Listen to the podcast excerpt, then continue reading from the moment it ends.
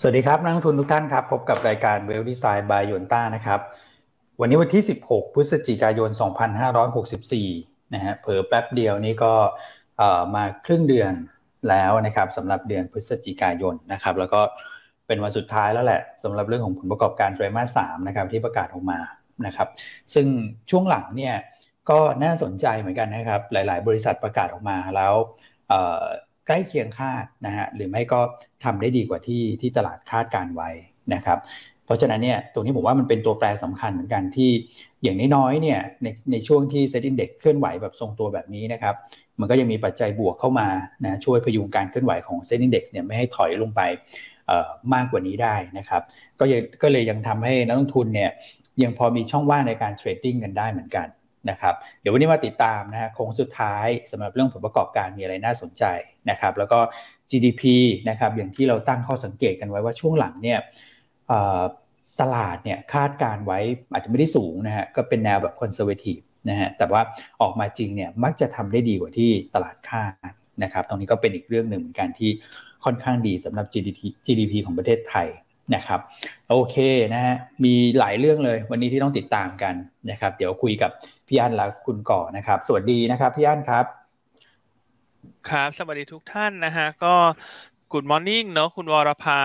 วันนี้มาท่านแรกเลยใน YouTube อืมครับผมนะครับ คุณพี่สุคิน คุณวริศนะ คุณปีเตอร์เนาะส่วนใน Facebook ก็พี่วอพานะฮะคุณพี่ซีนะฮะคุณพี่แซมมี่ คุณพี่ฟ็อกซ์นะครับ ก็สวัสดีทุกท่านนะก็โค้งสุดท้าย ของการรายงานผลประกอบการแล้วนะครับ ซึ่งก็จะสิ้นสุดเช้านี้แล้วนะครับ ก็โดยรวมๆเนี่ยต้องบอกว่า ผลประกอบการไตรมาสสามถือว่าไม่แหกโค้งนะ ไม่แหกโค้งนะ ถือว่ายังอยู่ในเลนที่โอเคนะ คือไม่ใช่แหกโค้งนะจะเห็นได้ว่าโดยส่วนใหญ่ไอ้ตัวที่งบออกมาไม่ดีเนี่ยมันคือไม่ดีตามคาด มันก็จะมีอยู่ไม่กี่ตัวหรอกที่มันเป็น negative surprise นะฮะ เช่นตัวของ CP นะครับ หรือว่าตัวอื่นๆ แต่ว่าจำนวนอาจจะไม่ได้เยอะเท่าไหร่ ส่วนใหญ่ถ้าไม่ดีคือไม่ดีตามคาดนะครับ แล้วก็มีดีกว่าคาดบ้าง เพราะฉะนั้นโดยรวมๆ ขอตีความว่า ผลประกอบการไตรมาสสามของไทยไม่แหกโค้งนะฮะการที่ CPM เมื่อวานเนี่ยคุณสังเกตดูนะ งบออกมาอาจจะแหกโค้งไปบ้างครับแต่หุ้นเขาไม่ได้ลงนะคุณ หุ้นเขาปิดส่งตัวนะ อืม ใช่ฮะนะครับเพราะฉะนั้นกลยุทธ์โดยรวมเราไม่เห็นได้ชัดเลยว่าตลาดเนี่ยเขารอซื้อในลักษณะของ buy on fact เมื่อรายงานผลประกอบการครับนะครับส่วนตัวที่ขึ้นมาโด่งๆ ก็อาจจะโดนเซลล์ on fact บนผลประกอบการเช่นกันนะฮะยกตัวอย่างเช่นตัวของ IMS เมื่อวานนี้งบถือว่าออกมาดีนะแต่ว่าถ้าเป็นโรงพยาบาลที่เราเคยเล่าไปแล้วตอนนี้ตลาดยังแยกกันไปสองกลุ่มอยู่ คือโรงพยาบาลที่ได้ประโยชน์จากโควิด ตลาด จะหาจังหวะขายทำกำไร ส่วนโรงพยาบาลที่เคยเสียประโยชน์จากโควิด เนี่ย ตลาดกำลังจะหาจังหวะเข้าซื้อครับอย่างไรก็ตามหลังจากเราพูดคุยกับผู้บริหารในส่วนของโรงพยาบาลหลาย ๆ โรงพยาบาลที่ได้ประโยชน์จากโควิด เนี่ยแนวโน้มไตรมาสสี่เนี่ยยังดีอยู่ปีหน้าอาจจะไม่ได้แย่เหมือนที่ทุกคนกังวล เพราะฉะนั้นกลยุทธ์สำหรับกลุ่มโรงพยาบาลที่ได้ประโยชน์จากโควิด เราแนะนำให้ใจเย็นๆนิดนึงรอซื้อด้านล่าง ครับ นะครับ รอซื้อด้านล่าง ครับผม ยังลงทุนได้อยู่ถูกไหมฮะพี่อันพวกโรงพยาบาลเหล่านี้เพราะว่าต่อให้กำไรชะลอเนี่ย ผมอ่านเปเปอร์พี่โจทุกตัวเลยเขาบอกว่าก็ยังยังคือต้องบอกว่าดีบางตัวนี้ชะลอแล้วแต่ก็ยังดีกว่าช่วงก่อนโควิดอีกรือไม่ก็ใช่ใช่ คือต่อให้มันลงต่อให้ตีมใหญ่มันจบ แต่ถ้ามันลงมาในราคาที่เหมาะสม มันสามารถหาจุดเข้าไปซื้อได้ อ่าเช่น BCS ละกัน คุณอ้นขอการนิดนึง ครับผม เนี่ย BCS เนี่ย ก็คือเขาลงมาจากยี่หกนะ ลงมายี่สิบถามว่าตรงยี่สิบมองยังไง อันว่ายี่สิบเขาก็อยู่แถวๆเนี้ย ถามว่าน่าซื้อไหมก็ยังไม่ค่อยน่าซื้อ แต่ถามว่าน่าขายมันก็มันก็ยังไม่ค่อยน่าขาย มันไม่ค่อยน่าขายแล้วเพราะมันลงมาเยอะ มันก็กลายเป็นเป็นหุ้นที่อยู่บนทางสองแพร่งอะเพราะคนที่ยังไม่มีอันว่ารอก็ได้คือถ้าลงมาแบบสิบเก้าอย่างเงี้ยสิบแปดมันก็น่าซื้อ นะแต่แถวๆนี้ก็คิดว่าเป็นลงตัวอื่นก่อน เพราะว่าช่วงนี้ถ้ามันรีบามันก็จะมีคนอยากขายก็รอขายอยู่แต่คนอยากซื้อเขาคงไม่ค่อยอยากซื้อตรงเนี้ยเขาอยากคงอยากจะได้ถูกกว่านี้ ครับนะครับก็แชร์ประมาณนี้ก่อน ส่วน True งบบอกมาเอ่อถือว่าต่ำกว่าคาดนะครับ แต่ว่าแนวโน้มไตรมาสสี่น่าจะฟื้นตัวนะฮะ True ที่เมื่อวานนี้ขยับขึ้นมาเนี่ย เชื่อว่าตลาดน่าจะเก่งเรื่องอื่นประกอบด้วยคงไม่ใช่เก่งเรื่องงบเป็นหลัก มาอีกแล้วเหรอเนี่ยอ่าดูเนอะมันมันก็ขึ้นคู่กันครับผมแอดวานส่วนบ้านปูอะไรเป็นยังไงคุณอ้วน คุณก็โอ้คุณปรัชญามาดูราคาหุ้นอยู่เหมือนกันนะพี่อันบ้านปูตัวนี้ก็ต้องรอไปก่อนนะเพราะช่วงนี้ถ่านหินยังลงอยู่เนอะวันหุ้นถ่านหินในเมืองจีนก็อ่อนๆลงนะก็คงต้องรอคงต้องรอเรื่องเซ็ตห้าสิบว่าถ้าประกาศในช่วงกลางเดือนธันวาคมมันจะกระตุ้นหุ้นได้มากน้อยเพียงใด อืมครับผมใช่ครับ นะครับ โอเคอะขอเชิญคุณก่อ สวัสดีทักทายบ้างนะฮะ แล้วคุณปีเตอร์บอกว่า พี่อันอย่าลืมนะ วันนี้วันที่สิบหกอ่าไม่ลืมฮะไม่ลืมเดี๋ยวขอ ขอหาโพยกันนะเพราะวันนี้วันนี้ตัวเลขอะไรสวย อะคุณก่อครับผม ครับพี่อันพี่อ้วนสวัสดีครับครับ ครับ สวัสดีครับสวัสดีครับสวัสดีแฟนคลับด้วยนะครับทางทาง YouTube แล้วก็ทาง Facebook นะครับผมนะฮะเมื่อวานนี้ก็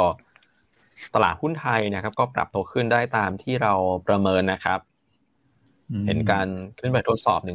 1640 นะครับก็ปิดที่ 1638 กว่าๆนะครับ ก็ถือว่าใช้ได้แหละนะครับ ถือว่าโอเคนะฮะก็เป็นการปิดเหนือ 1635 ได้แล้วนะครับ หลังจากที่ยื้อๆมานานนะครับ ครับ นะฮะแต่ข้อสังเกตหนึ่งคือว่าเมื่อวานนี้หุ้นไซส์กลางเล็กเนี่ยผันผวนมากนะครับ มีแรงขาย sell on fact ค่อนข้างเยอะนะครับถ้าเกิดเราดูโดยภาพรวมเนี่ยดัชนี MAI เมื่อกี้ว่าเอาขอไปเมื่อวานนี้ปิดลบนะครับ MAI อะลบนิดหนึ่งนะครับ0.13เปอร์เซ็นต์ครับผมนะในในขณะที่เอ่อเอสเซบวก 1.0.17เปอร์เซ็นต์นะครับ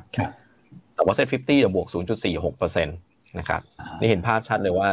คือเมื่อวานนี้หุ้นใหญ่ยืนดีกว่า ครับครับนะฮะก็หุ้นไซส์กลางเล็กหลาย ๆ ตัว ผมว่าก็คือมันมีความคาดหวังในเรื่องของผลประกอบการ เข้ามารวมอยู่ด้วยนะครับ พอประกาศงบมาปุ๊บ ก็คืออาจจะไม่ได้ไม่ได้เด่นไปกว่าสิ่งที่ตลาดคาดหวังไว้นะครับก็เลยทำให้ราคาหุ้นเองเนี่ย ผันผวนทางลงมานะครับ ครับผมนะฮะในขณะที่หุ้นใหญ่โดยเฉพาะหุ้น หลาย ๆ กลุ่มเองเนี่ยไม่ได้มีความคาดหวังเท่าไหร่นะครับ ราคาหุ้นลงมารอสักพักแล้วนะครับมันก็เลยทำให้พอประกาศงบมาแล้วงบอาจจะไม่ได้ดีเท่าไหร่นะครับ แต่ว่าราคาก็ไม่ได้ลงต่อแล้วนะครับ อันนี้ก็เป็นสิ่งที่ที่น่าสนใจเหมือนกันนะครับ คืออีเวนต์หรือเหตุการณ์เดียวกันเนี่ยแต่เกิดต่างช่วงเวลาต่างช่วงราคาเนี่ย จะเห็นว่าผลตอบรับของตลาดมันต่างกันนะครับ ครับผมใช่ครับ อ่า บาง quarter เห็นงบไม่ดีเนี่ยโอ้อาจจะแบบเปิด gap กระโดดลงมาเลยถูกไหมครับพี่วันใช่ใช่เทกันเลยอ่าครับใช่แต่ว่าควอเตอร์นี้ออกมาโอ้ถึงแม้ว่าบางตัวจะแบบพลิกโผไปในทางที่อ่อนกว่าคาดนะฮะอ่อนแรงกว่าคาดแต่ว่าราคาหุ้นไม่ได้ ไม่ได้แบบเปิดแก็บลงมาหรือว่าไม่ได้แบบลงแรงอะไรละนะครับ ในทางกลับกันเนี่ยหุ้นที่งบเติบโตได้ดี แต่ก็ไม่ได้ดีไปกว่าที่ตลาด คาดหวังไว้เนี่ยมันก็กลับมีแรงขายมานะครับเพราะฉะนั้นเหมือนที่พี่อันพี่อ้วนบอกเสมอแหละก็ต้องเต้นระบำต้องฟุตเวิร์กนะครับคือตลาดสภาพแวดล้อมมันเปลี่ยนตามช่วงเวลาอยู่แล้วนะครับเพราะฉะนั้นบางทีเราไปยึดเรื่องเดิมแล้วคิดว่าตลาดจะตอบสนองเหมือนเดิมเนี่ย บางทีมันไม่ใช่นะครับ อืมกับผมนะฮะก็ฝากเป็นข้อสังเกตไว้ประมาณนี้นะครับ อืมครับอ่า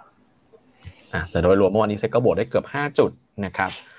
มูลค่าการซื้อขายเนี่ยเกือบเกือบเจ็ดหมื่นล้านช่วงนี้ผมสังเกตนะฮะคือเมื่อวานเนี้ยพอดีเข้ารวมมิดก็เลยก็เลยได้ดูตัวเลขเอ่อเทรดครึ่งวันเนี่ยเมื่อวานเทรดครึ่งวันประมาณเกือบสี่หมื่นนะครับ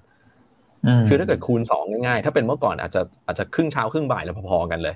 กับเปียนดวนมันก็น่าจะจบประมาณแถวแถวแปดหมื่นถูกไหมฮะอ่าแต่ว่าจบวอลลุ่มสิ้นวันเนี่ยเหลือประมาณเจ็ดหมื่นคือเหมือนวอลลุ่มช่วงบ่ายช่วงหลังผมรู้สึกว่ามันจะ มันจะบางกว่าช่วงเช้านะคือคือคุณไม่ไม่ไม่สามารถเอาช่วงเช้าคูณสองได้อะอืมครับใช่ครับอืมนะแล้วช่วงนี้วอลลุ่มผมก็ไปดูย้อนหลังมันก็หกหมื่นเจ็ดหมื่นประมาณเนี้ยนะครับ ดูเหมือนก็เพลาๆกันลงไปนะครับอืมนะฮะโฟล์เองก็เพลาๆกันลงไปด้วยนะฮะเพราะว่าเอ่อสาสถาบันเน็ตมาเนี่ยคืออ่าถ้าถ้าเกิดดูเซตเอ็มไออาจจะเป็นอาจจะเป็นลบนิดนึงนะครับ แต่ถ้าเกิดว่าดู เฉพาะเซตเนี่ยเฉพาะเซตจะเป็นซื้อนิดนึงนะครับก็ดูเหมือนแบบเบาไม้เบามือนะฮะสำหรับกองทุนในประเทศนะครับ ต่างชาติเองมีสลับมาขายแล้วก็ไม่ได้เยอะอะไรฮะสามสี่ร้อยล้านนะครับนะฮะเอ่อมีลองฟิวเจอร์สมาสำหรับต่างชาตินะครับสามพันแปดร้อยสัญญาแล้วก็ตราสารนี้นี่ซื้อเห็นการซื้อที่ต่อเนื่องนะครับครับเอ่อวันวันที่หกละประมาณเกือบพันล้าน ครับผมนะครับเอ่อ SBL นะครับห้าพันสี่ก็ใกล้เคียงกันก่อนหน้าปั้นปู SCG Packaging ขีด R นะครับ CBG ขีด R CPO ขีด R แล้วก็ k b a n k นะครับครับผมคือห้าครับอ่าส่วน NVIDIA นะครับซื้อเป็นวันที่ 3 นะครับ ประมาณสัก 600 กว่าล้านนะครับ ซื้อเด่นที่อิเล็กทรอนิกส์นะครับฮาน่าเดลต้ามาคู่กันเลยอันดับหนึ่งอันดับสองตามมาด้วยสื่อสารนะครับ True นะครับ แล้วก็ อีกสองตัวเป็นพลังงานกับ Finance นะครับสอพอแล้วก็แบมอืมโอ้แบมก็ยังซื้อมาต่อเนื่องนะนะครับใช่ใช่เมื่อวานฮาน่าค่อนข้างเด่นเหมือนกันนะฮะอืม โอ้ฮาน่าสวยฮาน่าตีทะลุเลยครับเอาดูใครจะถึงร้อยก่อนกันสองตัวเนี้ยฮาน่า KCE ฮาน่าก็จะสามหลักเหมือนกันแล้วเนี่ยโอ้โหให้พี่อันทายให้หน่อยสิมาแรงทั้งคู่เลยพี่อันฮาน่า KCE เนี่ย อันอันว่าน่าจะ KCE นะ น่าจะถึงสามลักก่อน ถ้าเลือกนะอ๋อเหรออ่าแต่ก็แล้วแต่ชอบนะแล้วแต่คนชอบ ใกล้เคียงกันมากเลยอะแข่งกันตีคู่กันเนาะตีคู่กัน อืมสวยทั้งคู่ คุณต้องก็ชอบทั้งคู่นะฮะครับ ถือว่าเด่นเลยนะฮะครับส่วน เอ่อส่วนแบมเนี่ยขึ้นมาสามวันติดแล้ว อาจจะมีพักบ้างนะ ผมว่ายิงแท่งยิงแท่งยาวๆมาผมว่าจะมีพักบ้างนะ ดูดูเหมือนเหมือนมียิงแท่งใหญ่มาสามวันติดละนะครับไปชนยี่สิบเอ็ดใกล้ๆอ่าแล้วไม่ผ่านด้วย ครับ อาจจะมีพักบ้างครับเพราะว่าเขาเขาแรงอยู่นะครับ ในช่วงสามวันนะครับครับผมอะตลาดหุ้นต่างประเทศ เมื่อวานนี้อเมริกาแบบเงียบไปเลย คือปิดแบบปิด ปิดเสมอตัวสามตลาดเลยฮะอืมครับผมครับ ก็ดูแล้วเนี่ยคือเรื่อง e a r n i n g เองอะเขาก็ออกมาเยอะแล้วล่ะนะครับ จริงๆเขาประกาศอ่าเอ่อก่อนหน้าเราด้วยซ้ำใช่ไหมฮะแล้วก็ประกาศมาเยอะแล้วเรื่องของการเกรงกระแสเรื่อง earning play เองก็เบาลงไปนะครับแล้วก็มีอีเวนต์สำคัญที่เขารอดูอยู่นะครับในช่วงค่ำคืนของเขาก็คือเช้าวันนี้นะครับก็คือ virtual meeting นะครับระหว่างคุณไบเดนกับคุณสีจิ้นผิง นะครับประธานาธิบดีของสหรัฐและจีนนะครับซึ่งจะมาช่วงเช้านี้นะครับ นี่เข้าใจว่าเขาน่าจะเขาน่าจะคุยกันอยู่นะ ผมเห็นภาพข่าวเนี่ยนะครับครับผมนะฮะตลาดก็รอดูเรื่องนี้อยู่คือจริงๆอเมริกากับจีนก็มีหลาย topic แหละนะครับ แต่ว่าโอเคมันอาจจะไม่ได้มี agenda ที่ชัดเจน แต่ผมถ้าให้ผมคาดคาดการนะคือเรื่องเรื่องการค้าผมก็ยังมองเหมือนเดิมว่าช่วงนี้ยังไม่น่าจะ เปิดฉากฉากกันนะเพราะว่าเธอถ้าทำแบบนั้นมันมันเสียหายทั้งคู่นะเพราะว่าตอนนี้เงินเฟ้อสูงนะครับ ถ้าเกิดคุณไปตั้งกำแพงภาษีใส่กันเนี่ย มันของยิ่งแพงเข้าไปใหญ่เลยใช่ไหมฮะแต่ยังฉะนั้นเรื่องเรื่องเรื่องเทรดอะผมคิดว่าน่าจะเป็นเรื่องหนึ่งที่ยังไม่ได้มีการขยับตัว แบบมีนัยสำคัญ คืออาจจะมีการพูดมีอาจจะมีการเอ่อเป็นวาระที่มีการพูดคุยไหมผมว่าเป็นไปได้ แต่ว่าน่าจะยังไม่ได้มี action อะไรที่มันแบบรุนแรงออกมานะครับครับผมนะฮะแล้วก็คืนนี้อเมริกามีประกาศตัว retail sales ด้วยนะครับยอดขายปลีกอ่าใช่ครับ คืนนี้ เพราะฉะนั้นตลาดก็เลยอาจจะอะก็มีอยู่สองเรื่องที่รอดู ก็เลยปิดทรงไปเลยนะครับครับผมปิดทรงๆไปเลย อืมยอดค้าปลีกนี่ก็ โอ้ น่าจะ ฝืนตัวขึ้นมาได้นะหนึ่งเปอร์เซ็นต์มาประมาณนี้เดือนตุลานะครับใช่ครับพี่วอนใช่ตลาดคาดประมาณนั้นนะหนึ่งเปอร์เซ็นต์หนึ่งจุดสองเปอร์เซ็นต์ประมาณนั้น ครับอืมน่าสนใจสำหรับประเด็นยอดค้าปลีกเพราะว่าพวกกลุ่มค้าปลีกในอเมริกาผมเข้าใจว่าก็จะประกาศผลประกอบการเป็นท้ายๆด้วยนะครับ ถ้าเกิดว่าออกมาดีนะ แล้วก็ตัวเลขตัวนี้ support หน่อยเนี่ยโอ้กลุ่มค้าปลีกก็น่าจะกลับมาเด่นนะในฝั่งนู้นแล้วก็ หนุนพวก Dow Jones Dow Jones S&P กลับขึ้นมาได้นะ หลังจากที่ให้ NASDAQ เนี่ยนำหน้าไปหลายวันนะครับครับเดี๋ยวรอดูตลาดน่าจะมี direction มากขึ้นแหละ พอมีสองประเด็นนี้นะครับโอเคครับ ส่วนตัวเลขเศรษฐกิจเป็นยังไงบ้างนะ เมื่อวานเนี่ย จีนใช่ไหมคุณก่อก็มีการประกาศตัวเลขเศรษฐกิจออกมาครับผมครับนะฮะก็เออเริ่มเริ่มเห็นอะไรที่ที่ดีกว่าคาดแล้ว นะครับ เพราะจีนเนี่ยช่วงหลังดูเหมือนจะอ่อนกว่าที่คาดไว้อยู่หลายครั้งเหมือนกันพวก PMI อะไรเนี่ยลงลงมาแล้ว คือของอเมริกา PMI ยังอยู่สูงอยู่แต่ของจีนเริ่มเริ่มเห็นการที่จะซอฟลงมาแล้วนะครับเมื่อวานนี้ก็ตัว Industrial Production ถือว่าดีกว่าคาดนะครับออกมาบวก 3.5 นะครับ คาดการบวก 3 นะครับ แล้วก็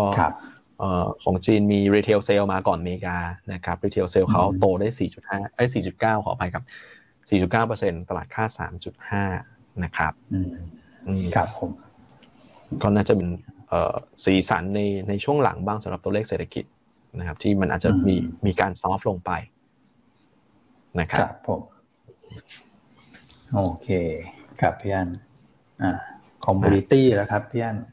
ให้พี่อันแชร์ commodity น้ำมันเนี่ย ก็มีหลายคนก็รอรออยู่เหมือนกันน้ำมันก็นิ่งเหมือนกันนะพี่อัน ผมใช่ครับน้ำมันเมื่อวานนี้จริงๆแกว่งลบระหว่างชั่วโมงการซื้อขาย แต่ว่าปิดบวกเล็กน้อยนะฮะก็หลักๆ เลยก็คือรอปัจจัยใหม่ในในในการลงทุน เมื่อวานนี้เห็นได้ว่าตลาดหุ้นสหรัฐเนี่ยแกว่งออกค่อนข้างแคบเลยทีเดียวนะครับ เพราะว่างบก็กำลังจะสิ้นสุดการรายงานแล้วนะครับแล้วถ้าดูช่วงที่เหลือของปีเนี่ยอาจจะไม่ได้มีประเด็นอะไรที่เอ่อเป็นฮอตอิชชูแล้ว เรื่องของเฟดนี่ก็ประกาศไปแล้วลด QE ครับ ใช่ไหมครับตอนนี้จะรอเรื่องของคุณเอ่อโพเวลนะครับว่าคุณไบเดนจะตัดสินใจเมื่อไหร่ ว่าจะให้ท่านใดเป็นประธานเฟดคนถัดไปครับผมนะครับเพราะนั้นก็ตลาดก็เลยดูเหมือนว่าจะรอปัจจัยใหม่ในการลงทุนทำให้ทุกอย่างมันแกว่งออกข้างๆหมดนะครับ เพราะว่าตลาดหุ้นมันอยู่ในโซนค่อนข้างสูงและสหรัฐสหรัฐคือข้อดีของตลาดหุ้นฝั่งเอเชียตอนนี้อาจจะมีข้อดีคืออยู่ในโซนที่ไม่ได้แพงมากนะ เมื่อเทียบกับทางด้านฝั่งสหรัฐที่ค่อนข้างแพงแล้ว ไม่ว่าจะเป็น S&P 500 NASDAQ หรือว่าตัวดาวโจนส์นะครับเพราะน้ำมันเมื่อวานนี้แกว่งออกข้างๆ เพราะว่าดอลลาร์แข็งนะครับบอลยิวเมื่อวานนี้ไต่ขึ้น ส่วนทองคำก็ปิดทรงตัวเช่นกันฮะถ้าจะเคลื่อนไหวในลักษณะที่ทรงตัวเลยเขาน้ำมันเมื่อวานนี้ก็แกว่งลบแต่ว่าปิดบวกเล็กน้อย แต่ว่าประเด็นที่น่าสนใจก็คือ ตอนเนี้ยแม้ว่ากลุ่มโอเปกเขาจะค่อยๆ เพิ่มกำลังการผลิตน้ำมันตามแผนที่ประกาศไปแล้วนะครับ แต่ว่าทางด้านสหรัฐเนี่ย มีการผลิตตัวเชลออยออกมาต่อเนื่องนะครับ ก็ล่าสุดคาดการว่ายอดผลิตเชลออยของสหรัฐในเดือนธันวาคมเนี่ย จะเพิ่มขึ้นไปสู่ระดับ 8.7 ล้านบาร์เรลต่อวันนะครับ ซึ่งอันนี้ก็จะเป็นระดับก่อนที่จะเกิดวิกฤตโควิดครับผม ครับเพราะฉะนั้นอ่ออันคิดว่าน้ำมันยังมองเหมือนเดิมนะหุ้นกลุ่มน้ำมันเนี่ยช่วงนี้เราอาจจะไม่ได้หยิบยกมาแนะนำเพราะเราคิดว่ารอดีกว่า รออยู่ด้านล่างดีกว่า รอให้มันลงมาก่อนค่อยแนะนำดีกว่าเพราะแนะนำตรงนี้ก็ก็ดูแล้วน้ำมันขึ้นยากหุ้นกลุ่มน้ำมันมันก็จะไม่ perform แล้วตลาดช่วงนี้มันแกว่งแคบ volume น้อย เหมือนแต่ละวันเลือกจิ้มเป็นตัวตัวเป็นหลักด้วยซ้ำถ้าจิ้มผิดกลุ่มเนี่ย ระหว่างวันก็นั่งตบยุงแล้วล่ะ อืม นะครับแล้วก็ยังมองเหมือนเดิมว่าช่วงนี้ยังเน้นเล่นพวก domestic pay เล่นพวก reopening play ส่วนพลังงานคิดว่าไม่ค่อยโดดเด่นเท่าไหร่ในช่วงนี้รอนิดนึงนะครับเป็นธนาคารในกลุ่มที่เรายังชอบอยู่ เมื่อวานนี้การประชุมวิสามันผู้ถือหุ้น SCB ก็อนุมัติเรียบร้อยแล้ว ในเรื่องของการปรับโครงสร้างธุรกิจนะครับมีการจัดตั้งบริษัท holding คือ SCBX อืมครับนะครับ ส่วน K-Bank ก็ล่าสุดได้มีการจัดตั้ง ธุรกิจ holding ในต่างประเทศด้วยนะแต่ว่าไซส์ค่อนข้างเล็กใช้เงินน้อยนะฮะก็แต่ต้องดูว่าเขาจะทำอะไรต่อนะครับ แต่ก็เห็นความคืบหน้าอย่างชัดเจนนะครับสำหรับการประกาศปรับโครงสร้าง หรือว่าการประกาศปรับโฉมธุรกิจจากธุรกิจสถาบันการเงินนะครับเมื่อวานนี้ KBank นี่จัดตั้งธุรกิจ holding ในสิงคโปร์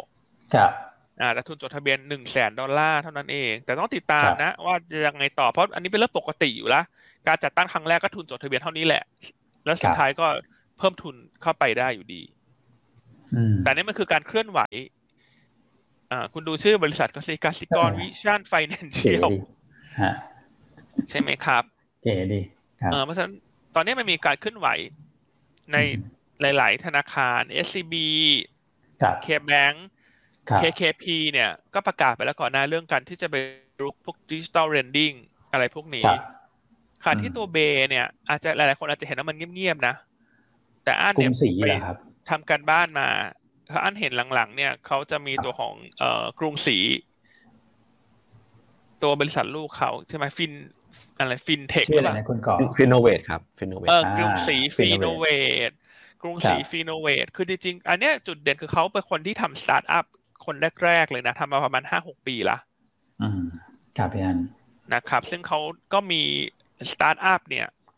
line up อยู่ภายใต้เขาเยอะอยู่ แต่ถ้าไปมองตัวบริษัทแม่คือ Mitsubishi UFJ หรือว่าที่เขาเรียกกันว่า Mitsubishi UFG เนี่ยเขาก็มีความเชี่ยวชาญนะ ในธุรกิจดิจิทัลแอสเซทคืออย่างตัว Mitsubishi UFG เนี่ยเขาไปลงทุนใน Coinbase ที่ต่างประเทศนะครับเพราะฉะนั้นตัวเนี้ยถ้าเทียบกับตัวอื่น ๆ ที่เป็นกลุ่มแบงก์ในประเทศไทย ตัวนี้อาจจะมีความแตกต่างสำหรับธนาคารBAY หรือว่ากรุงศรีครับ เพราะว่าตัวนี้เขาจะขยายแขนขาได้โดยใช้สายสัมพันธ์กับบริษัทแม่ อืมครับผมนะครับอ่าก็ต้องติดตามดูนะจะเป็นตัวที่ทุกท่านมองผ่านไปแล้ว แต่คุณดูลูกที่เขาไปลงทุนสิ Grab Flash มีอะไร Finnomena ครับผมใช่ครับ ICON Framework เนี่ย คุณดูแต่ละบริษัทนะครับ เพราะฉะนั้นถ้าจะมองตัวเบให้มองว่าเขามีแม่ที่แข็งแกร่ง และแม่เขาน่าจะ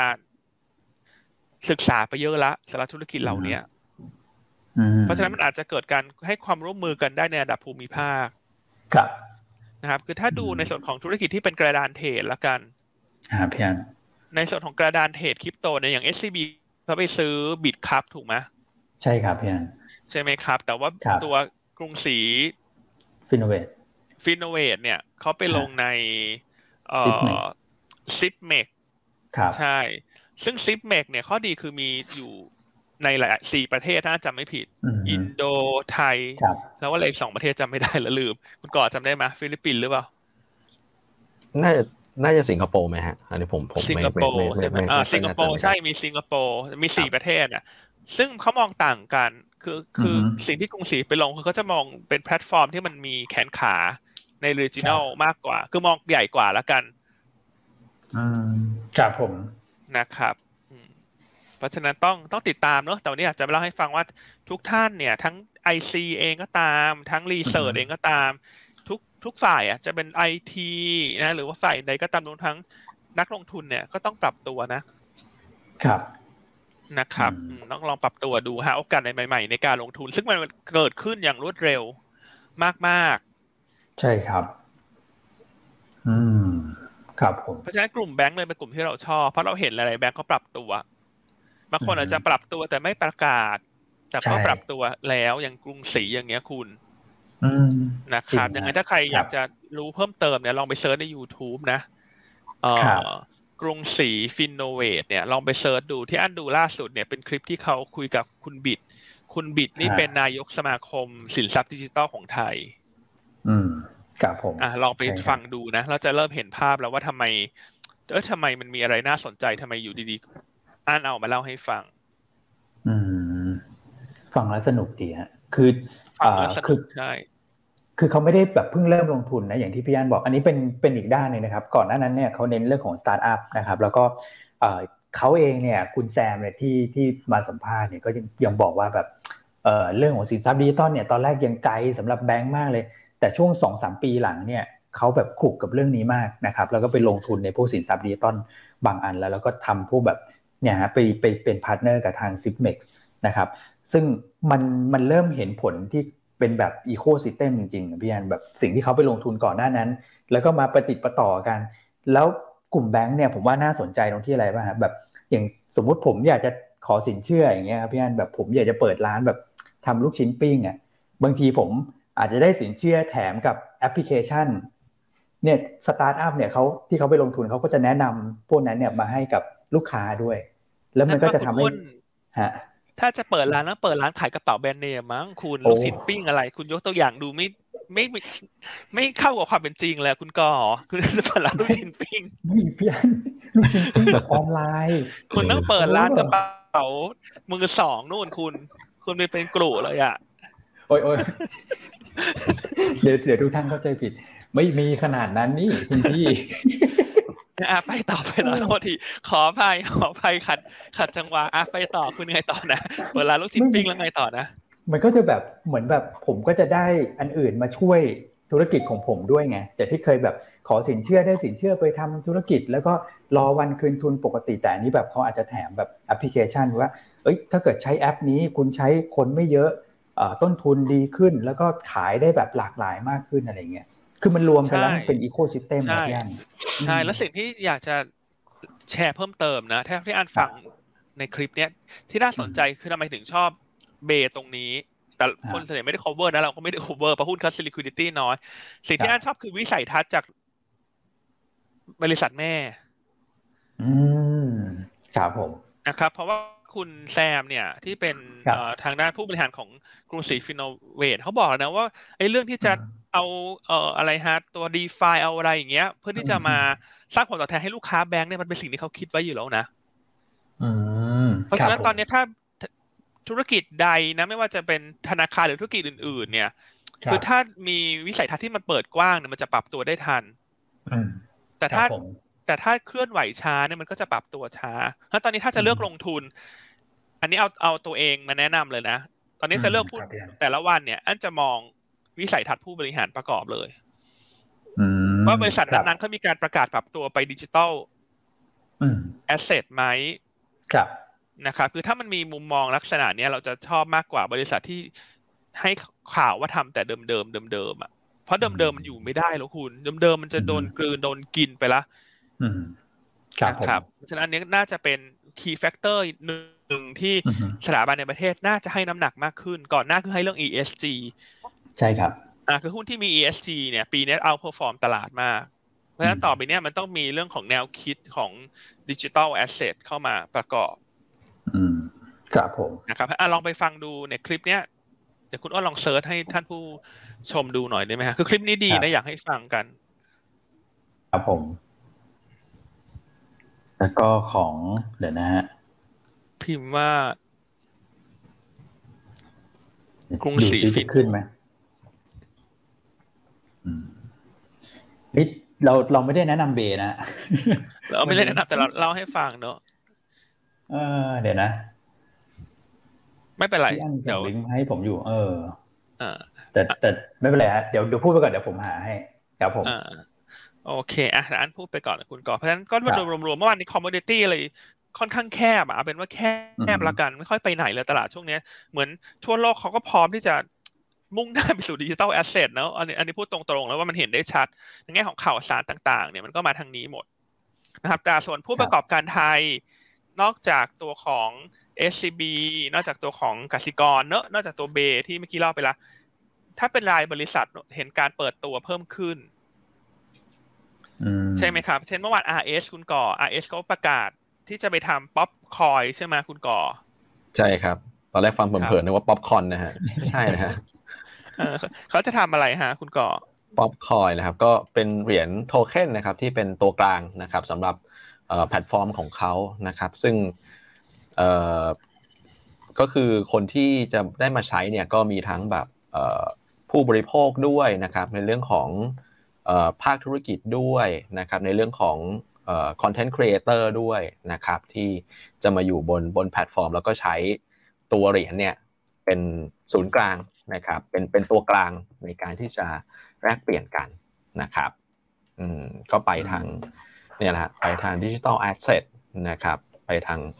เอ่อเอาบล็อกเชนเข้ามาช่วยนะครับในเรื่องของการทำธุรกิจซึ่งเอ่อก็เมื่อวานนี้ก็มีเอ่อ press ใช่ไหมฮะเป็นเป็นเป็น press conference นะครับนะฮะครับอืมโอเคนะครับก็ช่วงนี้เขาก็ เขาก็มีเอ่อมี airdrop อยู่ก็คือว่าไปไปผู้ที่สมัครนะครับ ก็จะได้เหรียญเหรียญฟรีนะครับ ช่วงนี้ก็ลองลองไปดูรายละเอียดแล้วกันนะลองลอง search Google ดูก็ได้นะครับอืมอืมอืมเนอะเพราะฉะนั้นก็เริ่มเห็นแล้วล่ะคุณว่าทุกบริษัทปรับตัวกันอย่างเร็วมากเลยอะคือตอนนี้ถ้าอืมอันว่าสายไอทีเนี่ย ขาดขาดแคลนกำลังคนนะอืมครับผมนะครับ ก็ ถ้าใครมีลูกมีหลานตอนนี้กำลังจะเตรียมเข้ามหาลัยเนี่ยอันนี้แนะนำเลยนะ ว่าไปเรียนอะไรที่มันเกี่ยวกับเนี้ยการเขียนโปรแกรมการเขียนโค้ดอ่าอะไรพวกเนี้ยมันน่าจะดีนะครับอืมคืออย่ามาเรียนเรื่องเหมือนเล่าเล่าเนี่ยบริหารการงงอืมการเงินอะไรไม่เลิกเรียนไปเหอะ มันเป็นโลกเก่าหมดละครับผมพวกเราก็จะตกยุคอยู่แล้วอีกไม่นานเนอะถ้าเราไม่ถ้าเราไม่เร่งพัฒนาตัวเองอืมใช่ไหมครับไปเรียนพวกนี้ครับเขียนโค้ดเรียนวิศวะเรียนอะไรน่าจะดีกว่า อืมนะครับอืม หรือไม่ก็ต้องเรียนแบบการจะการตลาดดิจิตอลอะไรอย่างเงี้ย ใช่ครับพี่อันอืมบัญชงบัญชีอาจจะไม่ต้องเรียนแล้วมั้งคุณอีกหน่อยเขาใช้คอมพิวเตอร์ทำหมดแล้วมั้งคุณบัญชีเนี่ยเนื้อความจำเป็นก็จะน้อยลงนะมันจะเป็นอะไรใหม่ๆเข้ามามากขึ้นนะใช้เทคโนโลยีใช่ใหม่ใช่ครับนะครับดังนั้นก็รายการเรานอกจากจะห่วงใยเรื่องพอร์ตลงทุนของท่านเรายังห่วงใยครับเรื่อง อนาคตของลูกหลานท่านด้วยนะครับนะครับ อืม โอเคโอ้อะสนุกฮะ ครับผม คุณอ้วนเจอหรือยังอะคลิป เจอแล้วครับเมื่อกี้ เมื่อกี้เอ่อเปิดไปนิดหนึ่งอันเนี้ยครับ อ๋อโอเค อะอ่าก็ลองไปดูกันเนอะว่าอันนี้ก็อาจจะเป็นตัว catalyst ที่คนยังมองผ่านตัวธนาคารกรุงศรี ใช่ฮะ สนุกมากเลยแล้วเอ่อพี่แซมนี่เขาก็พูดแบบ ผมว่าจริง ๆอะเราเราก็จะฟังเข้าใจไหมอะไรประมาณเนี้ย นะครับ พอเข้าไปดูแล้วเออพูดแล้วเข้าใจง่ายมากเลยฮะแบบเข้าใจแบบตรงๆเลยครับนะครับคือเคล็ดลับในการเรียนรู้เรื่องดิจิตอลแอสเซทตอนเนี้ยครับคืออย่างนี้ฮะคืออันก็ศึกษามาพักหนึ่งแล้วเนอะเพราะพยายามช่วงนี้ครับก็พยายามปรับตัว คือถ้าฟังแรกๆ แล้วเข้าใจไม่ถึงครึ่งเนี่ยไม่ต้องตกใจนะอืมครับเป็นเรื่องปกติเลย คือฟังแรกๆเนี่ยเข้าใจไม่ถึงครึ่ง ไม่ต้องตกใจ อย่าท้อถอย ต้องฟังต่อไป ฟังเพิ่มเติม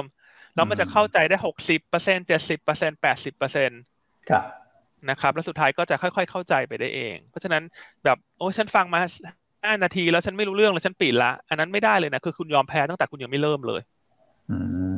ครับใช่ไหมฮะ ใช่ ครับอะโอเคลองไปฟังดูมีโฆษณาให้รายการคุณบิดจะด้วยนะอ่าโฆษณาให้คุณบิดนะ คุณบิดนี่เป็นนายกสมาคมสินทรัพย์ดิจิทัลนะครับผมอืมอืมคุณบิดพูดได้ดีเลย อันอันต้องบอกเลยช่วงเนี้ยอันไล่ดูคลิปของคุณบิดย้อนหลังครับเยอะมากอืมฮึ ครับผมนะครับ เพราะเขาเป็นคนที่มีมุมมองเชิงบวกนะ ครับ คือใครจะไม่เห็นด้วยกับโลกดิจิตอลเขาเขาก็ไม่ได้โต้ตอบนะ คือมันเป็นโลกอืมใหม่อะคือเขาพยายามให้การศึกษาทุกท่านจริงๆอะอะลองฟังดูแล้วกัน แล้วท่านจะรู้ว่าทำไมอันอืมชอบ ในแง่ของ positive thinking ของเขา คือเราชอบคนคิดบวกอยู่แล้วด้วย อืมครับผม โอเคโอเคอะอะลองไปตามต่อครับไปต่อ ครับผมนะครับ อะปัจจัยรวมๆก็อาจจะเงียบแล้วล่ะไม่ค่อยครับมีอะไร เพิ่มเติมแล้ว วันนี้เราก็อือฮึอยากจะแชร์เรื่องอื่น ๆ ที่มีประโยชน์เพิ่มเติมให้ ใช่ครับผมอ่าครับ ส่วนเรื่องของผลประกอบการไหมพี่อันโค้งสุดท้ายแล้วนะครับ จริงๆก็ไม่ได้มีตัวไหนที่น่าเป็นห่วงนะครับ อย่างตัวอ่า BTS หรือ True เนี่ยที่ออกมาแล้วอาจจะแย่กว่าที่ตลาดคาดแต่ต้องบอกว่า 2 ตัวนี้เนี่ยเป็นตัวที่อ่า ตลาดคาดยากอยู่แล้วนะครับอย่าง BTS เขาก็จะมีลูกๆของเขาเยอะนะครับ True เองเนี่ยก็โอ้โหคาดการณ์กันวาเลตี้อยู่แล้วนะครับเพราะฉะนั้นเนี่ยสิ่งที่ต่ำกว่าคาดไป ผมว่าแบบหลักร้อยก็ไม่ถือว่ามีนัยสำคัญมากนะครับประเด็นของ True ก็คงจะเหมือนกลุ่มสื่อสารแหละที่คุณต้องให้ภาพก่อนหน้านี้ไม่ว่าจะเป็น Advanced d t a c ก็คือ ผลประกอบการน่าจะค่อยๆ ฟื้นตัว ตามภาวะเศรษฐกิจปีหน้าก็เรื่องของ 5G ก็จะใช้กันมากขึ้น แล้วก็เรื่องของอตัวค่า เขาเรียกว่าค่าอะไรนะพี่อันค่าสัมบัติค่าค่าค่าค่าเช่าคลื่นใช่ไหมนะครับ ที่มันมีแนวโน้มลดลงนะนะครับ แล้วก็คนก็อาจจะเก็งกำไรเรื่องของปัจจัยเฉพาะตัวอะไรก็ว่ากันไปนะครับ เพราะฉะนั้นไม่ได้น่าเป็นห่วงนะครับ ส่วนตัวอื่นเนี่ยก็ตามคาดนะครับ ตัวที่ดีกว่าคาดคือกลุ่มโรงพยาบาลนะฮะแต่ว่า ถ้าเกิดว่าเอาตัวที่ไปต่อได้เหมือนที่พี่อันเล่าในช่วงต้นรายการเนี่ยก็คือตัวของ BDMS นะครับตัวอื่นก็เป็นลักษณะของการรอจังหวะนะครับถ้าเกิดย่อลงมาในจุดที่น่าสนใจก็เข้าไปซื้อนะครับตัวที่ดีกว่าคาดอีกอันหนึ่งที่น่าสนใจก็จะเป็น m f e c ฮะเราคาด49อืมก็ออกมาดี MFECออกมา 63เนี่ยใช่รายการ MFEC นี่ก็ก็เข้าตีมเนอะอันนี้อันนี้เล่าเล่าเรื่อยๆ แล้ว คนน่าจะพอเห็นภาพแล้ว ว่าเขาได้ประโยชน์จากตัว digital transformationครับผม ใช่ครับนะครับอะมีท่านหนึ่งเนอะถามเรื่องการฟังคลิปย้อนหลังฟังได้ครับพี่ใน YouTube นี่มัน search ย้อนหลังได้เลยมันอยู่ในนั้น ตลอดเวลาครับพี่ search ได้เลยครับ ใช่ครับ ให้ดูใน YouTube นะ YouTube ดีมากเลยอะ YouTube นี่ถือว่าเป็นสิ่งมหัศจรรย์ของโลกนะอืมครับย่าทำให้ทุกท่านสามารถหาความรู้ได้ตลอดเวลา ใช่ครับ ใช่ครับ อืม โอเคอะคุณอ้วนคุณไม่ต้องโฆษณาเขาละเดี๋ยวอาจจะเก็บเงินเขาละคุณโฆษณาเขาเยอะขนาดนี้กดติดตามอะไรด้วยอ่ากดติดตามมาลองดูลองดูแนะนำลองดูฮะครับผมนะครับคิดอย่างไรกับการเพิ่มทุนของ YGG YGG ก็เป็นอีกหนึ่งบริษัทนะที่เติบโตไปกับยุคดิจิตอลได้ได้ได้อย่างรวดเร็ว อะก็ล่าสุดที่คุณเอ็มเคยมาเล่าเนอะว่าเขาทำเกมเนอะเดี๋ยวจะไปทำเมทัลเวิร์สแล้วจะมีคลิป มีเหรียญในเกมมาขาย มีไอเทมในเกมมาขายครับ คือถ้าคุณลงทุนหุ้นเหล่านี้เนี่ย อยากจะต้องทุกท่านต้องปรับ mindset นะคุณก่อคุณอ้วน คือ mindset เดิมมันใช้ไม่ได้ ครับ เพราะ mindset เดิมเนี่ย ลงทุนโดยดู PE PBV แพงแต่ถ้าคุณลงใน digital asset เนี่ยมันมันมันต้องดูว่าเทคโนโลยีนั้นมันจะไปได้ไหม มันจะมี ecosystem อะไรต่อเนี่ยนะเพราะฉะนั้นถ้าลงทุนหุ้นที่จะได้ประโยชน์จากเรื่องพวกนี้เนี่ย มันต้องอีก mindset หนึ่งนะ อืม ครับพี่อันเพราะว่าถ้ามองเชิง fundamental โอ้โห PE หกสิบเจ็ดสิบเท่าแล้วอะไม่ไหว เราก็ไม่กล้าแนะนำแต่อันเชื่อว่าคนที่ซื้อหุ้นเหล่านี้เขาใช้อีก mindset ในการลงทุน ครับ นะเพราะฉะนั้นต้องต้องแยกออกแล้วล่ะ ต้องแยกให้ออกว่าลงทุนตัวถ้าลงทุนตัวที่ได้ประโยชน์จาก digital asset ต้องใช้อีก mindset หนึ่งไม่งั้นคุณจะไม่กล้าซื้อเลยหุ้นเหล่านี้ เพราะมันสูงนะครับแต่ถ้า แต่ถ้าไม่ชอบบอกว่าฉันความเสี่ยงต่ำฉันอายุหกสิบขึ้นแล้วฉันอยากซื้อเอาเงินปันผลสบายๆก็ตัดเขาทิ้งไปฮะไม่ต้องไปสนใจเขาท่านก็เอาเงินหุ้นเงินปันผลเงี้ยซื้อถือไปที่แคป DIF หรืออะไรอย่างเงี้ยนึกออกมาสวยๆไป คือมันโลกใครโลกมันอะตอนนี้คุณต้องแยกโลกให้ออกแล้วไม่มีโลกใครผิดนะ ทั้งสองโลกถูกหมดเพียงแต่ว่าท่านอยู่โลกไหน ครับ อืมครับ ถามคุณก่อดีกว่าว่าจำ YGG ได้ไหมครับว่า IPO ราคาเท่าไหร่ นี่เราเป็นคนเอาเข้านะครับห้าบาทนะครับห้าบาทนะ ที่ปรึกษาทางการเงินคือบลหยวนต้าเนี่ยนะครับ แล้วก็เข้าวันที่เจ็ดมกราปีสองห้าหกสามผมจำได้ว่าช่วงนั้นเนี่ยเป็นช่วงที่ IPO rating ไม่ไม่ได้แบบดีเท่านี้นะพี่อันแต่ว่าเป็นตัวแรกที่สามารถปิดบวกได้ตอนนั้นนะ แล้วก็ดูทางนี้สิโอ้โหแป๊บเดียวเองอะสองปีนะครับ performance สุดยอดเลยครับ ครับ อืมอะ แต่ว่าเอาช่วงช่วงสั้นก่อนแล้วกันครับเนื่องจากเมื่อวานนี้ราคาแบบแรงยิงขึ้นมาแรงมากนะครับ แล้วก็เรื่องของการเพิ่มทุนที่ประกาศออกมาเนี่ยสัดส่วนมันไดรูดค่อนข้างเยอะเหมือนกัน เพราะว่าหนึ่งต่อสองนะฮะหนึ่งหุ้นเทอมสองหุ้นใหม่ แล้วก็ราคาเพิ่มทุนเนี่ยห้าสิบตังค์นะครับเพราะฉะนั้นแล้วเนี่ยก็อาจจะมีนักลงทุนบางส่วนที่เขาอาจจะอาจฉันเข้ามาหวังในเรื่องของอ่าแคปิตอลเกนอาจจะไม่ได้แบบถืออยู่ยาวอะไรเงี้ยเขาอาจจะไม่ได้ อยากที่จะใส่เงินเพิ่มทุนก็อาจจะมีนักลงทุนบางส่วนที่อาจจะแบบขายออกมาก่อนอย่างเงี้ยเพราะฉะนั้นราคามันอาจจะมีมีพักลงมาบ้างนะครับ ประกอบกับราคามันขึ้นมาค่อนข้างเยอะเมื่อวานนี้นะครับ แต่ว่านอกเหนือจากการเพิ่มทุนแล้วเนี่ยก็โอ้โหต้องบอกว่ามีหลายอย่างเหมือนกันเพราะว่ามีปันผลหุ้นด้วยใช่ไหมฮะwarrant ด้วย YGG อ่า แล้วก็มีแจกวอลด้วยสำหรับคนที่เพิ่มทุนนะครับก็ต้องบอกว่าเป็นชุดใหญ่เลยครับ คือผมเข้าใจว่าส่วนหนึ่งเลยเนี่ยก็คือ YGG แบบ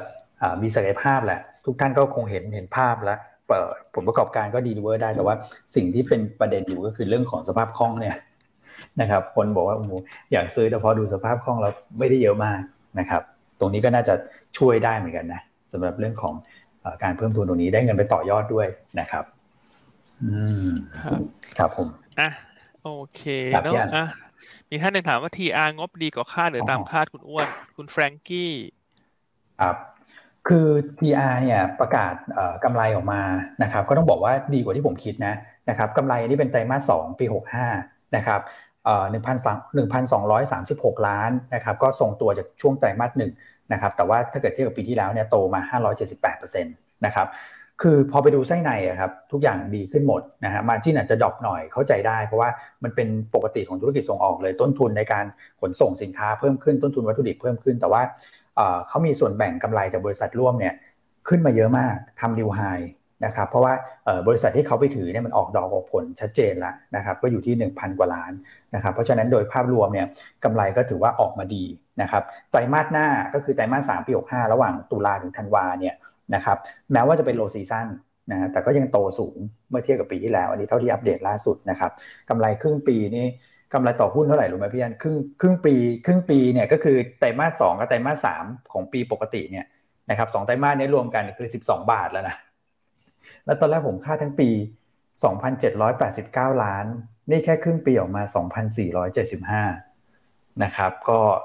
ถ้าเกิดเราไม่ได้ปรับประมาณการอะไรก็ PE ตรงนี้ก็อยู่ประมาณสัก4เท่านะครับอะลองดูแล้วกันว่าจะลุ้นแนวต้านตรงนี้ได้หรือเปล่าสำหรับตรง TR 62 บาทครับผมครับอะคุณพี่โอภาสถามเรื่อง YouTube เมื่อสักครู่มาคุณอ้วนขออีกทีหนึ่งได้ไหมฮะโอ้ลบไปแล้วเหรอ พี่บิดเรตติ้งขึ้นเลยนะเนี่ยใช่คืออันนี้ฮะเออกรุงศรี Finnovate เนี่ย อันนี้น่าสนใจ ก็ search นี่ก็ได้ฮะอะคุณอ้วนขยายก็ไปตาม YouTube ของพี่บิดเนี่ยเขาชื่อ Bitcast ใช่ฮะนะครับ B I T C A S T ครับผมนะฮะส่วนตอนที่อันฟังเนี่ยที่บอกว่าแนะนำว่าให้ไปดู เพราะว่าเป็นของที่ซ่อนอยู่ในเบคือเอ่อ EP ที่ห้าร้อยแปดสิบสามกรุงศรี Finnovate ก้าวต่อไปกับโลกสินทรัพย์ดิจิตอลครับนะครับครับผมก็เอาเอาให้ง่ายเลยก็ไปตาม Bitcast ก่อนนะครับอ่าแล้วก็ใครที่ตาม Bitcast แล้วเขาพูดติดตามห้าหมื่นเลยคุณขอ ก็ให้ไปชวนคนที่ตาม Bitcast เนี่ยมาตาม YouTube หยวนต้าด้วยนะ ครับ อันนี้เขาเรียกว่าเป็นโปรแกรมรีเฟอร์ระหว่างกันนะ อ่าเรา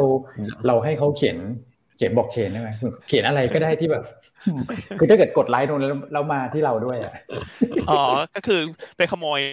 ขโมยคนติดตามใช่ไหมเหมือนกับว่ากดกดทีกดทีเดียวขึ้นสองอันเลย เราจะได้เพิ่มจำนวนผู้ติดตามเรา ลองไปดูกันเนาะบิตแคสอะไปต่อฮะ มีประเด็นอื่นๆไหมฮะคุณก่อคุณอ้วนมี GDP ไทยครับ มี GDP เกือบลืมแล้วอ๋อ GDP ไทยเกือบลืมเลย โอเคคุณก่อว่า GDP ออกมาดีกว่าคาด ดีนะนะครับถึงแม้จะเห็นตัวเลขติดลบแต่ว่าถือว่าตัวถือว่าติดลบน้อยมากนะครับ 0.3%แค่นั้นเองนะครับ ต้องคิดดูว่า ไตรมาสสามปีนี้เราเจอล็อกดาวน์ไปใช่ไหมครับ เราเจอสายพันธุ์เดลต้านะครับไตรมาสสามปีที่แล้วน่ะมันคือเริ่มฟื้น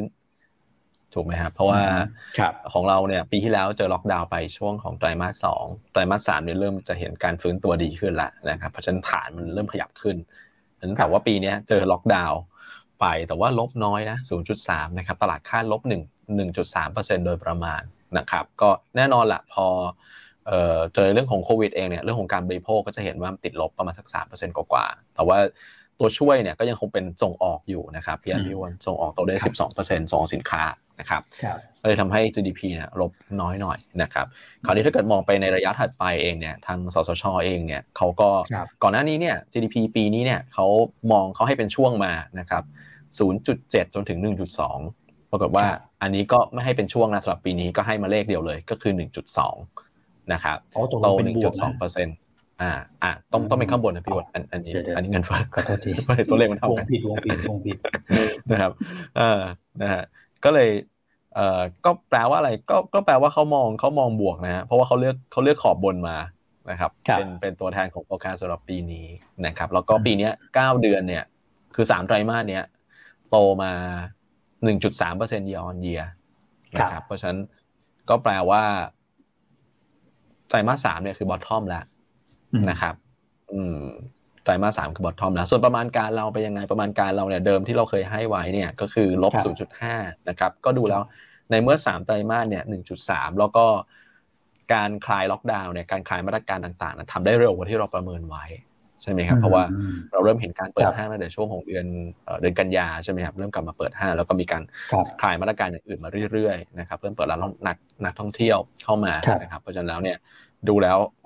เศรษฐกิจน่าจะฟื้นไวกว่าที่เราคาดนะครับเราก็อันนี้ก็ก็ถือว่าเป็นเป็น upside risk สำหรับประมาณการของเราปีนี้นะครับ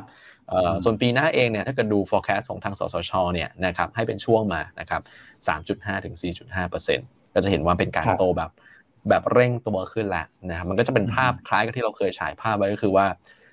ปีหน้าเราจะกลับมาเด่นคือคนอื่นเขาเด่นกันไปหมดแล้วปีนี้นะครับ เราปล่อยคนอื่นเขาแซงไปหมดแล้วนะครับของเราเนี่ยมันซึมซึมมาปีที่แล้วเนี่ยมันโดนโควิดพร้อมกัน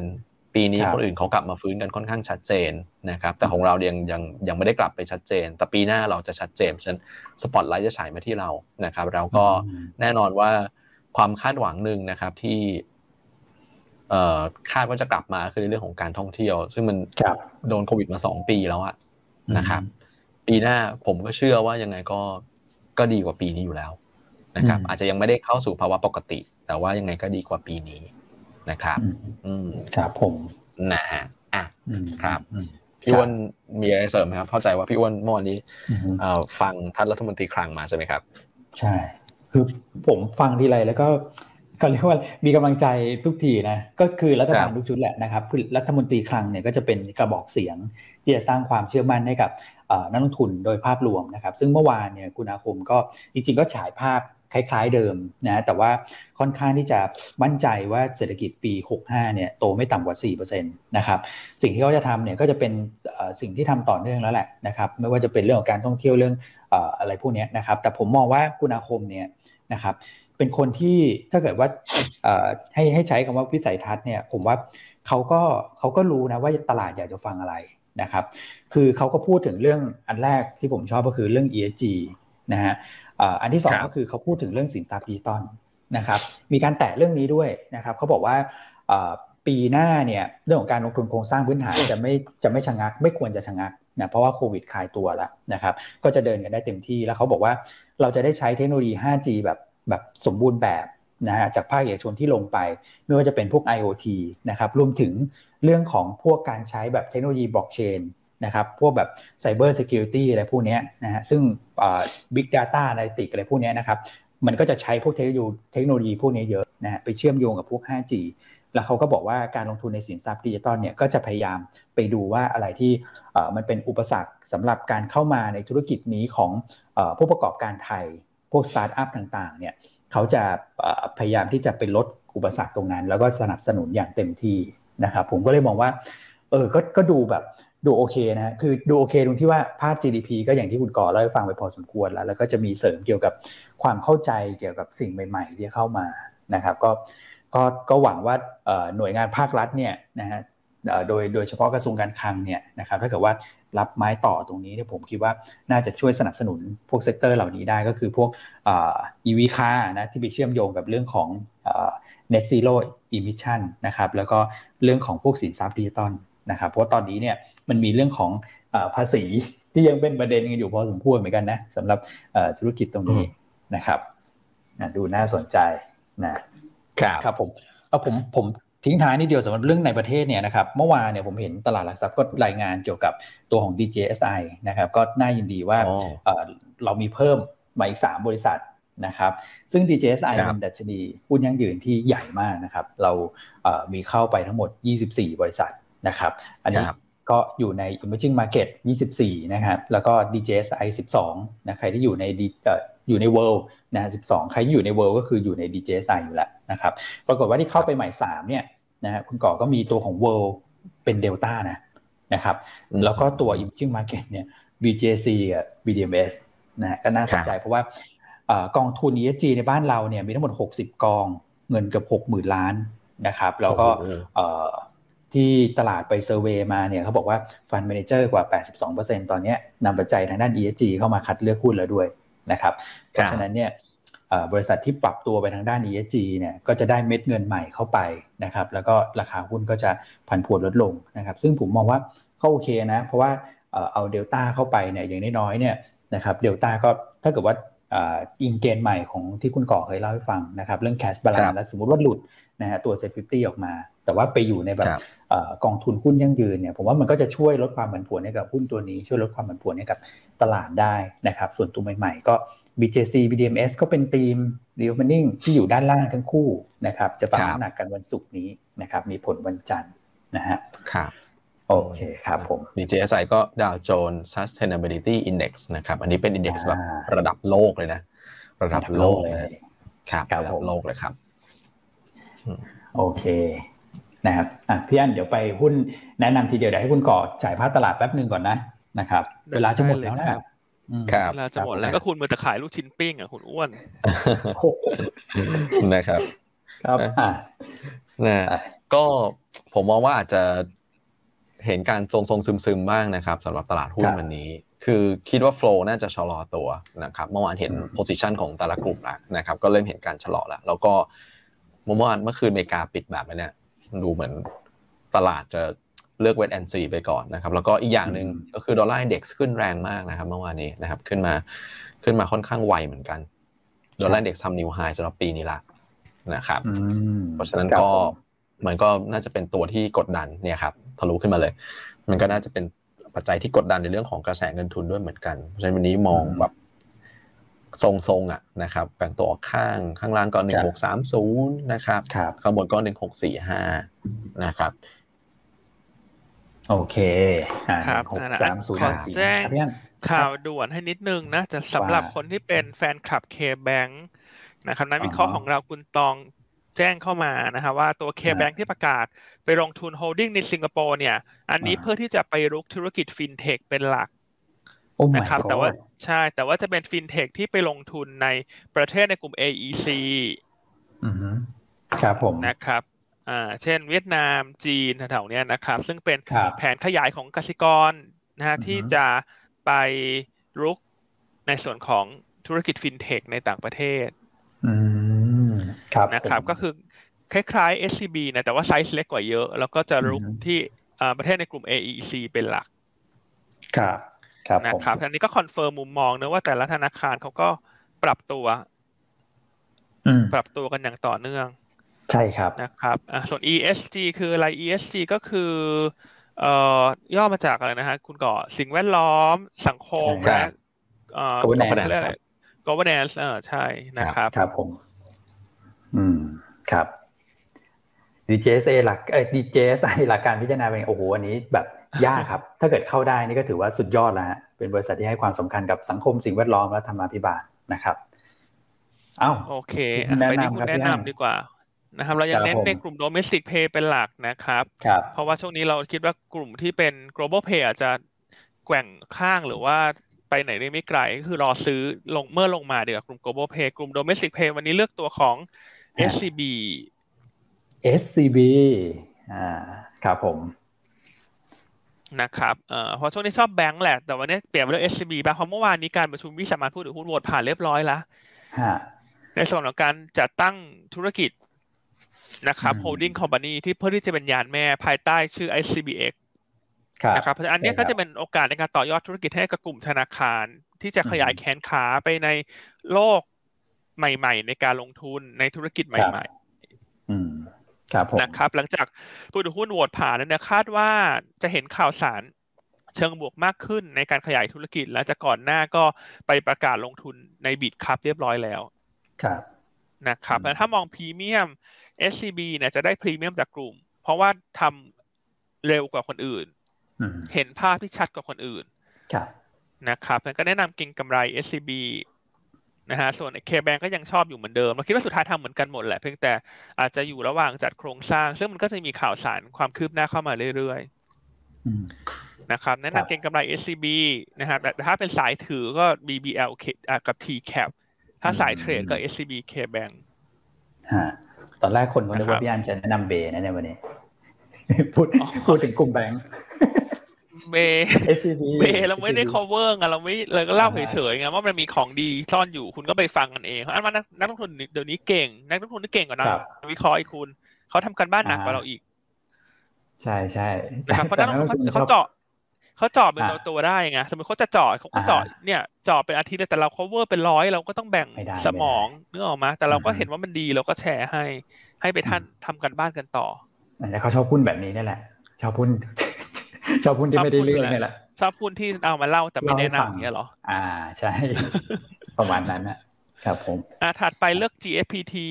GPT อ่าน้องไก่นะครับอ่าเมื่อวานนี้มีประชุมนักวิเคราะห์นะครับ ก็เอ่อเราเห็นภาพของการฟื้นตัวของธุรกิจไก่ที่ค่อนข้างเร็วกว่าคาดการเดิม คือตอนนี้ราคาไก่หน้าฟาร์มเนี่ยขยับขึ้นมา 37 บาทต่อกิโลแล้ว ทำอันดับสูงสุดในรอบ 2 ปีนะครับ เพราะฉะนั้นราคาหมูเนี่ยในต่างประเทศอาจจะยังฟื้นตัวช้า แต่ว่าราคาไก่เนี่ยขึ้นเร็ว เพราะตอนนี้ถ้าเลือกหมูกับไก่เนี่ยไก่ดูดีกว่า เพราะฉะนั้นก็ต้องมาที่ GFPT เพราะว่าเป็นไก่เป็นหลัก อืมครับผมนะครับก็เช้านี้นักวิเคราะห์ของเราคุณกิตกับคุณเอ็มเนี่ยปรับเพิ่มราคาเป้าหมายของ GFPT ขึ้นด้วย รวมทั้งคำแนะนำขึ้นเป็นซื้อ เพราะฉะนั้นเชิงกลยุทธ์ก็แนะนำเช่นกันนะเก่งกำไรแนวต้าน 12 บาท 70อืม นะประชุม CPF แนะนำ GPT นะ คุณเอ็มใช่อืมอะอีกตัวครับตัวแนะนำสะสม RS นะฮะ RS เราคิดว่าเป็นน่าจะเป็นรอบใหม่ละเพราะงบไตรมาสสามออกไปละขาดทุนเรียบร้อยแต่หุ้นขึ้นนะครับเมื่อวานนี้ประกาศเปิดตัวธุรกิจใหม่นะคือ Popcoin Smart Marketing Platform นะครับซึ่งก็จะเอาเรื่องของดิจิตอลเนี่ยมาใช้ในการสนับสนุนธุรกิจนะครับภายใต้ เทคโนโลยีบล็อกเชนนะครับ ก็อย่างที่เราเล่าไปแล้วในช่วงต้นรายการนะว่าช่วงนี้เราจะชอบหุ้นที่ปรับตัวได้เร็วนะครับ แล้วยิ่งถ้าเข้าขายในทีมรีโอเพนนิ่งเนี่ยคือหุ้นลงมาเยอะงบไตรมาสสามแย่ก็จะน่าสนใจ เพราะว่ามันแย่ที่สุดไปแล้วในไตรมาสสามครับ ครับผมนะครับก็แนะนำเก็งกำไรตัว RS นะพี่โจคาดว่ากำไรไตรมาสสี่น่าจะฟื้นตัวและปี 65 เนี่ยกำไรน่าจะเติบโตเด่น เพิ่มขึ้น 120เปอร์เซ็นเป็น 650 ล้านบาท จากฐานกำไรที่ต่ำในปี 2564 ด้วยครับผมนะครับแนวต้านให้ 20 บาท RS ครับครับตัวตัวสุดท้ายนี่คุณแชมป์แนะนำอะไรครับคุณอ้วน แพนบีฮะนะครับแพนบีก็อย่างที่เราเคยเล่าให้ฟังไปแล้วนะครับว่าธุรกิจสื่อฟื้นตามภาวะเศรษฐกิจ แล้วก็วิสัยทัศน์ของผู้บริหารนะที่พี่อันเล่าให้ฟังว่าเขาก็ไปลงทุนเกี่ยวกับธุรกิจเกมมิ่งนะครับแล้วก็ธุรกิจที่เกี่ยวข้องกับพวกสินทรัพย์ดิจิตอลนะครับก็คือในตัวของ Zipmex นะฮะซึ่งตัวนี้ก็จะมาต่อยอดในอนาคตได้แหละนะครับทางเทคนิคคุณแชมป์ให้ไว้7บาท20 แนวต้านนะครับส่วนแนวรับ6บาท85นะฮะผมว่าแพน B กับ RS เนี่ย มาแบบทรงคล้ายๆ กันเหมือนกันนะพี่อันในการที่แบบปรับธุรกิจเข้าไปเกี่ยวกับโลกของพวกเมตาเวิร์ดของพวกดิสินทรัพย์ดิจิตอลอะไรพวกนี้ แล้วก็อยู่กลุ่มสื่อเหมือนกันทั้งคู่เลยนะครับ ก็เล่นเป็นกันคู่ๆกันไปนะฮะโอ้วันนี้หุ้นสะสี่ตัวนะนะครับ เป็นพวกสินทรัพย์ดิจิตอลไปสักสามนะนะครับ แล้วก็มี GFPT นะใช่ครับอะส่วนวันนี้วันที่สิบหกเนอะที่มีคนถามมา มีจริงเหรอ เมื่อเมื่อเมื่อเมื่อสักครู่ของคุณบิดนี่เขา EP อะไรนะคุณอ้วนไอห้าแปดสามป่ะ เดี๋ยวผมขอดูอีกทีนะ เดี๋ยวขอไปดูก่อน อะห้าแปดสามครับพี่ยันห้าแปดสามอ๋อถ้างั้นก็อันนี้ก็อันนี้ก็เลขห้าให้เลขห้าสวยแล้วกัน เลขห้ามา เลขห้าสวย ที่เหลือก็ไป ครั้งที่แล้วเลขอะไรนะ เลขสามเลขสาม แล้วมาอยู่นะ ที่คุณก่อส่งมาให้ดูตอนนั้นน่ะมาอยู่นะสามอะก่ออันนี้ก็อันนี้ขอ อันนี้ขอตัดสองตัวหน้าแล้วกันสองตัวหน้าของ EP เขาคือห้ากับแปดแต่หลายคนถามว่าทำไมไม่เอาแปดกับไม่เอาแปดกับสามเพราะครั้งที่แล้วให้เลขสามไงมันจะซ้ำก็เลยไม่อยากเอาของเดิมเลยเอาห้ากับแปดโอเคคำคำเนื้อคำคำถูกกันจริงนี่แบบนะฮะ คุณมีเวลามีเวลาอีกสองนาทีตอบคำถามดีกว่าเดี๋ยวผมขออนุญาตนิดเดียวครับสั้นๆ ที่คุณประกาศสิทธิ์ถามเรื่องของ DJSI อะครับคืออย่างนี้ฮะกองที่ลงในในหุ้น ESG อะครับทั้งหมด 60 กองที่ผมบอกไปเนี่ยคือเขาอาจจะไม่ได้ใช้ชุดของ DJSI อย่างเดียวครับเขาอาจจะใช้ตัวของ SET SSI นะครับหรือว่า ไทยพัทวันฮันเดอะไรเงี้ยขึ้นอยู่กับยูนิเวอร์สของเขานะครับเพราะฉะนั้นต้องตอบว่าไม่จำเป็นที่จะต้องซื้อหุ้นที่ที่ที่คุณประกาศสิทธิ์เนี่ยพิมพ์มานะครับแต่ส่วนใหญ่หุ้นพวกนี้อยู่ในทุกดัชนีที่เป็น ESG อยู่แล้วนะครับเพราะฉะนั้นยังไงผมเชื่อว่าเขามีอยู่ในพอร์ตอยู่แล้วแหละนะครับนี่เป็นหุ้นยั่งยืนนะครับโอเคครับผมคุณก่อมี ในคำถามไหนน่าสนใจช่วงต้นรายการถามเรื่องเด t ซิลลิงเมกานะครับก็ยังเป็นวันที่สามธันวาอยู่นะครับ แต่ช่วงนี้เหมือนเงียบๆไปเดี๋ยวผมเดี๋ยวผมไปไปตามข่าวให้ว่ามีความคืบหน้าอะไรหรือเปล่านะครับสำหรับเพดานหนี้อเมริกานะครับครับผม อืมอ๋อ sentiment ไม่แย่ครับพี่อันท่านว่าก็วันนี้พวกกลุ่มที่เกี่ยวข้องกับ GDP น่าจะเด่นเนอะก็ธนาคาร consumption พวกเนี้ยซื้อ ใช่ไหมฮะ ก็ยังเป็น domestic play แหละ ช่วงนี้ดูเด่นกว่า อืมครับผมนะครับอะวันนี้ยอดคนแชร์รายการเท่าไหร่ฮะ ไม่ได้เช็คหลายวันละครับอ๋อหกสิบสองก็โอเคฮะ อยู่ในเกณฑ์ดี แต่ถ้าได้ไม่ถึงร้อยก็เสียใจเล็กน้อยอะคุณอ้วนคุณก่อ ใช่เล็กน้อยนะฮะแต่น้ำเสียงนี่ไม่เล็กน้อยนะกี่นิดหนึ่งฟังเออคุณวอลวิดผิดนะฮะ สามไม่มารอบนี้สามให้ไปแล้วนะครับ จะเป็นห้ากับแปดแปดห้ากับแปดนะฮะห้ากับแปดห้าเด่นนะห้าเด่นห้าเด่นจะยอดแชร์รายการทำไมน้อยจังเลยวันนี้ตายละครับผม ช่วยกันหน่อยนะ มีคุณแชมป์รออยู่เนี่ย จอมกำลังเวทของเรา โอเค ถ้างั้นหมดเวลาแล้วเนอะสำหรับรายการวิวดีไซน์เดี๋ยวต่อด้วยคุณแชมป์ดีกว่านะครับ คุณแชมป์ก็มีเรื่องราวดีๆ มาเล่าให้ฟังทางเทคนิคนะครับ ก็คุณแชมป์นี่ความแม่นนี่ก็ค่อนข้างเที่ยงตรงมากผมให้แปดสิบเปอร์เซ็นต์นะช่วงนี้รอบใหญ่ไม่พลาดเลยคุณแชมป์เนี่ยสุดยอดจริงครับนะครับอะส่วนทีจีเกือบลืมคุณเอ็มฝากแจ้งว่างบที่ต่ำกว่าค่าเนี่ยเพราะว่ากำไรพิเศษ จากการขายบริษัทลูกเนี่ยเขา ออดิเตอร์ไม่ให้ลงผ่าน P&L เขาให้ไปลงผ่านตัวงบดุลเลยนะครับ ก็เลยทำให้ไม่มีกำไรพิเศษตรงนี้เข้ามาในงบกำไรขาดทุนนะครับ แล้วก็เรื่องของผลประกอบการที่ต่ำกว่าคาดเนื่องจากเขามีค่าใช้จ่ายในการปรับโครงสร้างธุรกิจเพื่อที่จะเอาเข้า IPO เพราะฉะนั้นก็เลยทำให้บอททอมไลน์อาจจะดูเหมือนต่ำกว่าคาดแต่เป็นเรื่องของนโยบายบัญชีใช่สลับตัวไซแมท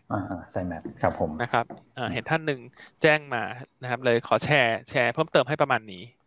โอเคครับผมอะหมดเวลาพี่อันอ๋อ